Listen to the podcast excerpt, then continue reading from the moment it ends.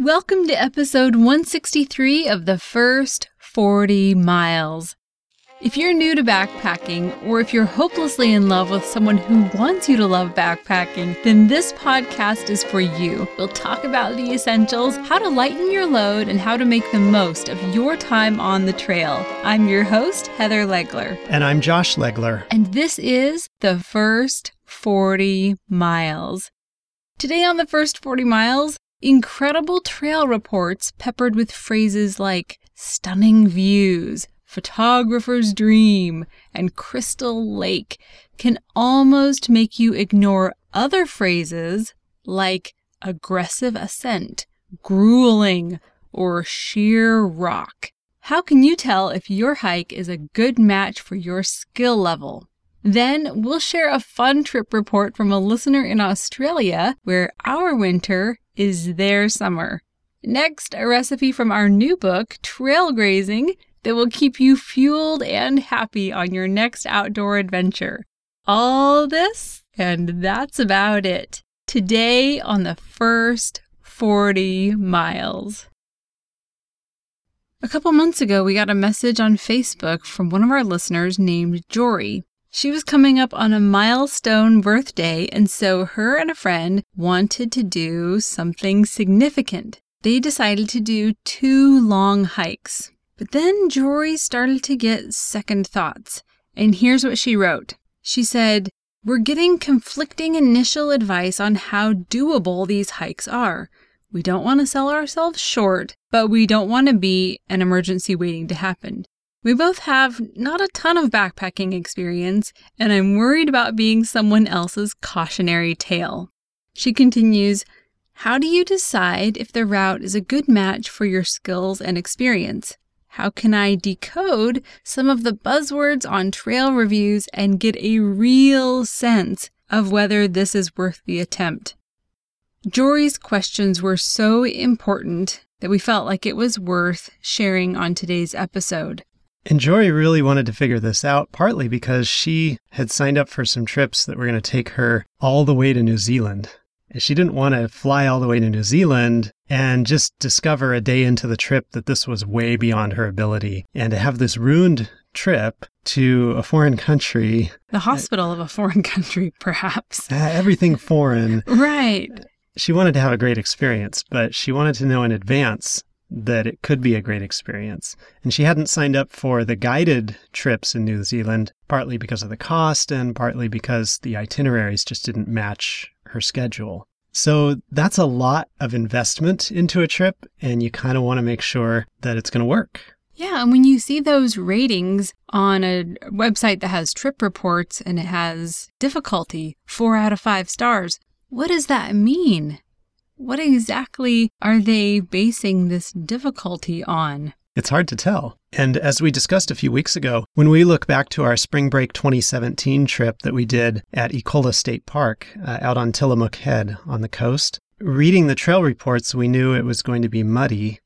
But knowing it was going to be muddy from trail reports was different than knowing that it was muddy because we hiked it and it was muddy. Like that's a different that's a different kind of knowledge. How do you gain that knowledge of experience prior to the experience? That's pretty tough. So, for today's top five list, we're going to share five ways that you can tell if a trip is going to be a good match for you. So, when Jory's question came in, I was the one that responded. And I said, Well, episode 148, that was called Skip the Trip. And that episode was about making the go, no go decision on an upcoming trip. Could be impacted by things like the weather forecast and stuff like that. But other listeners have also asked us for more information on making that go, no go decision on a trip, and not just due to the circumstances like the weather forecast, but just overall. Is this a trip that is wise for me to do today, next year? I mean, anytime. Is this a trip that is going to match my ability, my skill level, and am I going to match the trip? Is it going to be a good fit? So, as I answered Jory's questions, um, I realized that I had come up with a top five list. So, here we go. These are all data points. I like how you describe them as data points. You're such a data dude. Yeah, I guess I am. You guess you are. Okay, I know I am. Thank you. Thank you. All right. So, my first data point, my first question to ask yourself is how much weight will you be carrying? And the rest of the questions in this top five list depend on this first question. Because if you're going to be carrying 15 pounds, because you're going to be staying in huts every night and everything's furnished, then you know you can do a lot more miles and a lot more terrain than if your pack is going to be 50 pounds because you don't have any lightweight backpacking gear and you are carrying everything you could possibly need, in which case you're going to be doing fewer miles and easier terrain. So, first, how much weight will you be carrying? And then for the rest of the questions, I'm just going to assume we're carrying about 30 pounds. That's a like a, a good um I don't know, how would you describe that weight? Middle of the road. Yeah. It's easy to carry more than that, but it's not too hard to whittle your weight down to 30 pounds and to still have your shelter and sleeping bag and clothing and food and all of that. Well, I would say 30 pounds is the weight that you can get to without spending enormous amounts of money to whittle down your weight. So you can do 30 pounds on a budget, and to have more than 30 pounds, you probably are carrying stuff that you chose to carry. You know, maybe a book or a gun or, you know, some of those heavy things, dog food, maybe. I don't know. All sorts of things go into people's packs that make them weigh more and for lots of different reasons. But 30 pounds is a good, like you said, middle of the road weight. I've done lots of trips at 40 pounds, but 30 was kind of my target to shoot for. And that extra 10 pounds really does make a difference.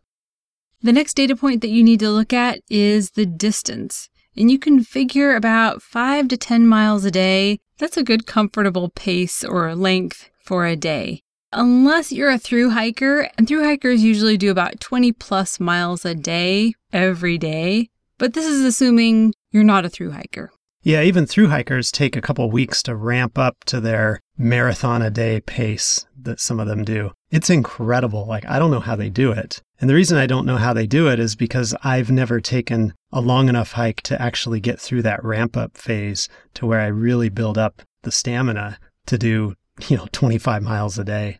So if you're just going out, you know, you have a desk job during the day and now you're taking a week off for a backpacking trip, it's amazing how 10 miles can fill your day or even five miles sometimes. Right. So five to 10 miles a day is doable, but you don't have to push yourself. You could do between two to five miles a day, and that's okay. Question number three is what's the elevation going to be? Hiking at sea level and hiking at 10,000 feet are very different from each other in terms of how your lungs work and how your blood flow works.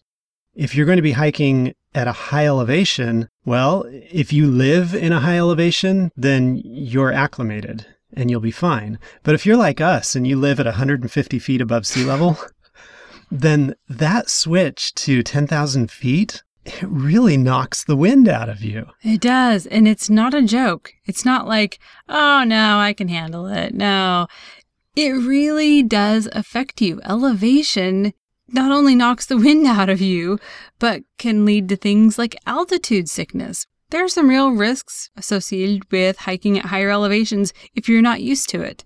But if you can spend a couple days beforehand at that high elevation acclimating, then you'll do a lot better at high elevation. The next data point is what's the elevation gain or drop? Anything under a thousand feet per mile is pretty standard it's your basic up and down, not too bad. Anything over 1,000 feet per mile, that's going to be feeling pretty strenuous. You might hear people around you start to murmur a little bit because you'll be feeling it and your calves will be feeling it at the end of the day and the next morning. This is a good rule of thumb. Obviously, there are people who are going to be like, What? A thousand feet a mile? That's nothing. But if you're a new backpacker and you have 30 pounds on your back, then a thousand feet a mile is something. And yeah, you can build up your strength to where a thousand feet a mile is no big deal. But certainly under a thousand feet a mile is pretty uh, easygoing, I'd say. And a lot of people think that elevation gain is hard. The gain is going uphill, but elevation drop can be just as hard on your body as the elevation gain. And when you're going uphill and you're sweating and you're breathing hard, it feels like hard work. But downhill is where your knees can really take a beating and you start feeling it in your legs. So both elevation gain and elevation drop need to be taken into consideration when you're looking at the elevation change in a hike. Yeah, remember day one of our first 40 miles, yeah. of your first 40 miles, the uh, yeah. Timberline Trail? Right. I remember going through the rhododendrons and it was all downhill. And I thought before I took that hike that downhill was supposed to be easy, but it's so, so hard. One of our buddies in our hiking group, his knees really got sore from day one. Yeah. And he was on ibuprofen the rest of the week. Yeah, it's hard. Well, the fifth question to tell if a hike is going to be a good match for you is what will the weather be like? This is both a general question and a specific question. So if you're going to New Zealand in January, then you can ask the question generally and say, okay, it's going to be summertime. And that's certainly different than winter hiking. Trudging through snow, well, that takes a ton of extra effort, lots of additional energy. You can also ask the question specifically, what is the weather forecast for the week that I'm going to be there. Well, if you're doing long range planning, you're trying to buy airplane tickets and everything, and it's a few months out, you can't ask the specific question of what's the weather forecast. But that's okay. You can still ask the general question of what's the weather usually like that time of year in that place. And if it's high elevation, even in the summer, it could get cold. But you probably can be sure that during the daytime it's going to warm up. So, my personal kind of rule of thumb is that if it's 45 degrees Fahrenheit or colder, that is a trip that starts making me feel cold. And I need extra calories and extra clothing to be comfortable in 45 degrees or below. If the temperatures are generally above 45 degrees, then that's a trip where, with just my usual clothing that I bring with me and my usual supply of calories, I'm going to be pretty comfortable especially when I'm on the trail and I'm moving. It could be 55 degrees and I could be in short sleeves because I'm exerting effort and staying warm just by carrying my backpack up that thousand foot per mile trail at 10,000 feet elevation. But when it's cold, you, you've got to take into account that you're going to have more clothing and more food. And, you know, everything is going to take longer. Setting up your tent in the rain, clearing out a patch in the snow, all of that just takes longer in the cold. So, those are the five data points that we'd recommend to figure out if a trip is a good match for you. How much am I carrying? How far am I going? How high is the elevation? How much elevation change do I have? And what will the weather be like? When Jory asked us this question, it was the week after I had gone on that Trinity Alps hike that I took with two of our sons. That was the trip where, up to the very morning of the trip, I still hadn't made the decision on whether to go or not. Well, I decided to go. And if you want to hear about that trip, check out episode 153. That was the Trinity Alps trip report. And I'm really glad I decided to go. The weather was, that was probably the hardest piece. But I ended up going, and the weather ended up turning out quite nice for that trip. And two of our sons and I had a great time. So, fresh off of that trip, I said to Jory, go for it. even if the weather had been terrible, I think I could have found a plan B that would have been fun with our two kids. Well, we're going to stay on the down under theme for today. We have Jory going to New Zealand, and then we got a story from one of our listeners. This one is from Australia. It does make us a little bit jealous that our friends down in Australia having summer while we're having winter.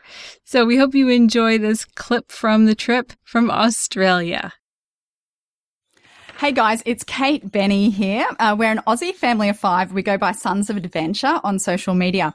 We have just completed, we've just had our spring break and we've just completed the Yuraygir Coastal Walk in New South Wales, Australia. And this was a five day hike. It was about 65 kilometers and we had an awesome time. So our three boys are Zach, he's 13, Eli's 11 and Cadell is nine. And um, this was a, a, hike where we had to carry all of our stuff on our all of our camping gear in our packs on our backs. So it was a challenge for the boys traveling that sort of distance, but it was awesome. Um, we travelled through the traditional homelands of the Aboriginal people in that local area, and that was absolutely fantastic to have be privileged to be able to do that. So the hike was made up of like massive long stretches of sandy beaches, heathland plains, tidal rock shelves, and headlands that had the most amazing views. We could stand on the headlands and see whales, migrating whales breaching just off the coast. So it was absolutely amazing. Some of the stretches of beaches were really remote and uh, it was just amazing. We felt like we were the only people in the entire world. So there's nothing quite like you know, walking along a beach and the only sets of footprints are your family's footprints. So that was really special. Uh, the wildlife and the bird life were absolutely amazing. We saw osprey and black cockatoos. We had kangaroos around our campsite one morning. Uh, and as we walked on the rock shelves, it was really great for the kids to be able to spot, you know, coral and all sorts of colorful creatures in the rock pools. And it was really, really rugged walking along those rock shelves as well. Uh, a bit slow going, but really fun.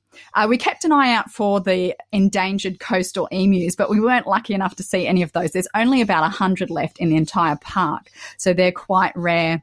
One of the highlights, as far as the boys are concerned, is actually seeing a couple of beached whales on the beach, which was really sad and unfortunate. Um, they were in a, a, state of, they were actually decomposing really badly and smelt bad. But for some reason, when people ask the boys how the hike went, that's what they tell them about because they, I guess they found it really interesting and, and it was quite educational for them as well to see that. The views were absolutely stunning really beautiful piece of Australian coastline. So we really enjoyed that. Um, one of the other highlights was one morning we had to cross this crystal clear creek. It was absolutely beautiful, but it was high tide because it's just the way that the, the t- tides were going that day for us. We had to head off. So we actually had to wade through chest deep water with our packs over our heads. Um, it was really, the boys thought it was really really fun. It was exciting. That's that's what they love that's why they do it. They also loved exploring on this island by themselves. There was a, a bit of a, a, pathway to the island that when the tide came up it disappeared. Um, and they just loved going over there and they actually filmed a video and, and explored by themselves. So they loved that. That's called plover island. Some of the challenges were, you know, when you're walking along a 10 kilometer stretch of beach, the boys will sort of get a bit along and then they look back and go, oh, we've hardly, you know, we've hardly come along this beach at all. We've got such a long way to go. So we were really proud of how they just kept going, uh, didn't get too discouraged. They did get a bit discouraged, but they kept going and pushed through. And it was really, yeah, really amazing to see. Um, so they they were sort of some of the high points and low points of the hike, but most of all, it was a great time as a family together to be able to just completely be able to have an adventure and bond together. The boys you know, there was only each other to hang out with. Uh, there were no other hikers on the track for the um, for the entire way that we saw. There were, we did see people in villages as we went through, and people around the villages, um, and there were cars. Some of the beaches actually the road to some towns, so we did see people, but there were no other hikers that we met um, doing the entire hike. So that was really special. Um, definitely something that we would recommend as a massive family adventure. Uh, we got amazing photos. We had great times together, and yeah, just a really unique experience for our family.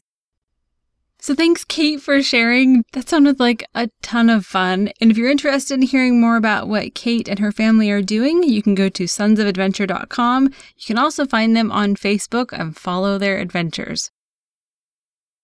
So for today's backpack hack of the week, I wanted to share a recipe from trail grazing, but I'm going to do this randomly. I'm going to flip through the ebook here scroll up, scroll down, scroll sideways.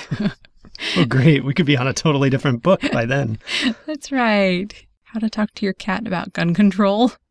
That was one that came up in a white elephant gift exchange right. last week. Okay, I've got one. What is this? What is it? This is, oh, this is black bean brownies. This is a good one. So, this recipe for black bean brownies is from the book Trail Grazing, which just came out a few weeks ago. And this recipe makes an 8x8 pan of brownies. The entire pan, if you'd like to eat the whole pan, is 2,167 calories. So while these brownies are only about 76 calories an ounce, kind of on the lower end, they do provide a ton of fiber. All right, so for this recipe, you'll need one can of black beans, rinsed and drained, or if you like to do it yourself with black beans, just a cup and a half of cooked black beans. You'll also need one cup of dates, a half cup of oats, a half cup of water, a fourth cup of cocoa powder, two teaspoons of vanilla, a teaspoon of baking powder, and then one cup of chocolate chips. To make these brownies, you add all of the ingredients, except for the chocolate chips, into a blender or a food processor. Blend it until everything is pureed, then add one cup of chocolate chips and pulse it a couple times until the chips are incorporated. Then you spread the brownie batter into a parchment lined, microwave safe 8x8 baking dish and microwave it for 4 minutes and 30 seconds. This is kind of a unique way of making brownies, but it works. After the brownies come out of the microwave, you'll want to sprinkle that last half cup of chocolate chips on top and just kind of wait for them to melt. Then carefully spread the melted chocolate chips on top of the brownies and let the brownies cool completely before cutting. After you cut them, just wrap them individually and store them in an airtight container. Now, if you prefer the old fashioned way of making brownies, these can be baked in the oven instead of the microwave. You just bake them at 350 for 15 to 18 minutes. Here's some cool things about this recipe. One is the whole food ingredients. We're not using any kind of a mix or even refined flours, any of that. The sugar is coming naturally from dates, although we do have the chocolate chips too, and sugar is coming from the chocolate chips. So it's not entirely whole foods with this recipe, but most of the ingredients are whole food ingredients. Another thing is how quick it is. Yeah, you could do it in the oven, but once you've learned this microwave trick, you're going to be like, huh, that's easy. Just a few minutes in the microwave, you have brownies. It's I really cool. it. I mean, you can do this recipe the morning of your hike. It's that quick. And then also, for people who are vegan, most of the recipes in trail grazing are already vegan.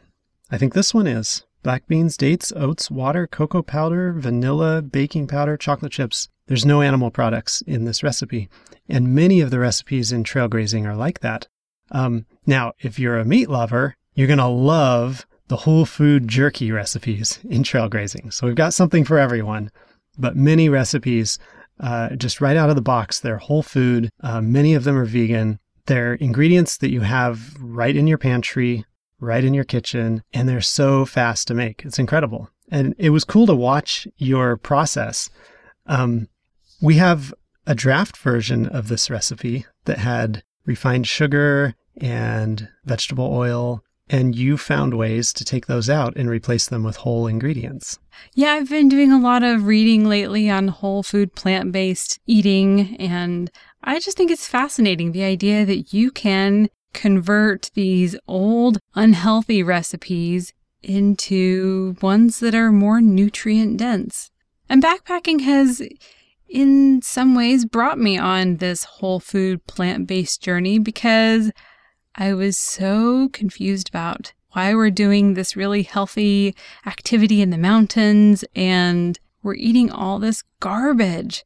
So there's still room in life for garbage and you know, popsicles and candy canes and M&Ms and all that stuff, but I'm trying really hard to have more of a, nutritionally dense foundation while I'm backpacking instead of a junk food foundation.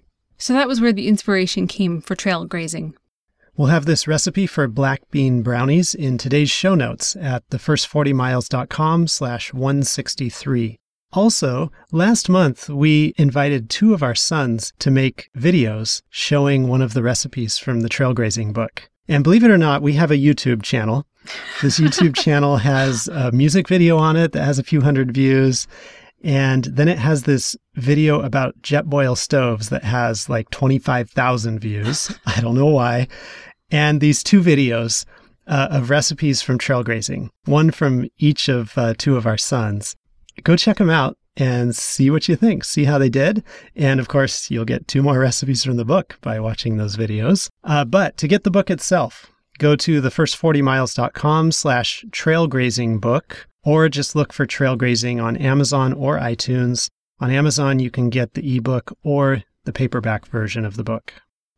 And we'll leave you today with a little trail wisdom from our good friend on the trail, David Brill.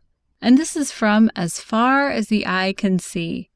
He said, I never imagined that existence could be so simple, so uncluttered, so Spartan, so free of baggage, so sublimely gratifying. I have reduced the weight of my pack to 35 pounds, and yet I can't think of a single thing I really need that I can't find, either within myself or within my pack. That's it for today. Thank you for listening. Check out our new book, Trail Grazing, on Amazon or iTunes. We'll see you next time on the first 40 miles.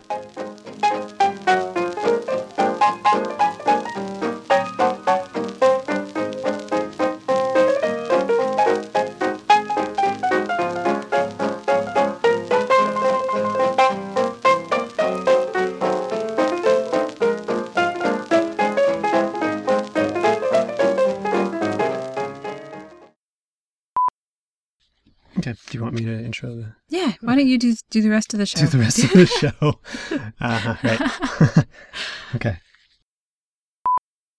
Once you've learned this microwave trip,